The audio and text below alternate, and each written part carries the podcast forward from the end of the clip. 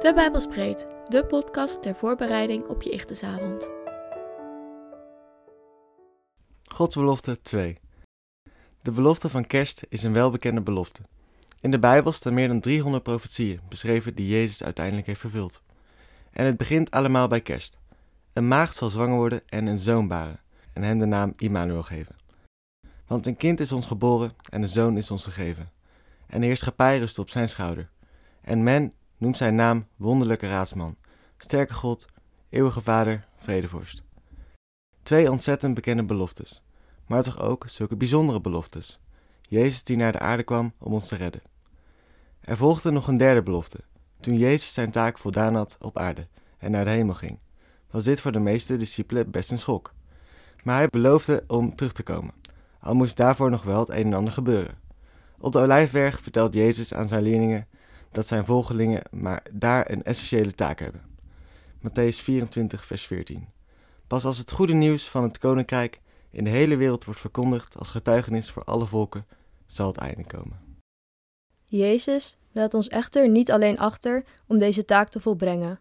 Toen hij wegging, kwam de Heilige Geest om ons te helpen. Die brengt ons de middelen en de kracht om deze belangrijke taak uit te voeren. Johannes 16, vers 7. Maar dit is de waarheid. Het is goed voor jullie dat ik ga. Want als ik niet ga, zal de pleitbezorger niet bij jullie komen. Maar als ik weg ben, zal ik hem naar jullie zenden. Dat Jezus terugkomt is zeker. Daarover doet hij opnieuw verschillende beloften. Hij zal komen als een dief in de nacht, op een onverwacht moment. Maar wanneer hij komt, zal hij ons apart nemen en aan zijn rechterhand zetten. In Matthäus 24 spreekt hij over wat er gaat gebeuren, vlak voordat hij terugkomt. Er zullen oorlogen zijn, valse profeten, hongersnoden, besmettelijke ziekten. We zullen verleid worden en nog veel meer. Het zal dus niet gemakkelijk zijn, maar Jezus belooft ons ook dat wie volharden zal tot het einde zalig zal worden. Wanneer hij terugkomt, staat nergens beschreven. Maar wat er wel staat, is dat alleen de Vader de dag en het uur weet.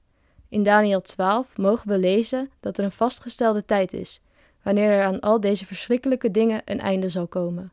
De duivel zal niet voor altijd de macht hebben.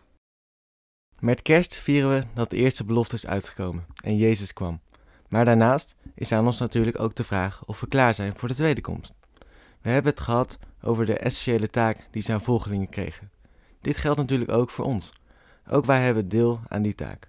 Klaarstaan voor Jezus' tweede komst betekent ook deelnemen aan het verspreiden van het evangelie. De eerste keer was Jezus de leidende dienaar. De tweede keer zal hij overwinnende koning zijn. De eerste keer kwam Jezus om mensen te redden.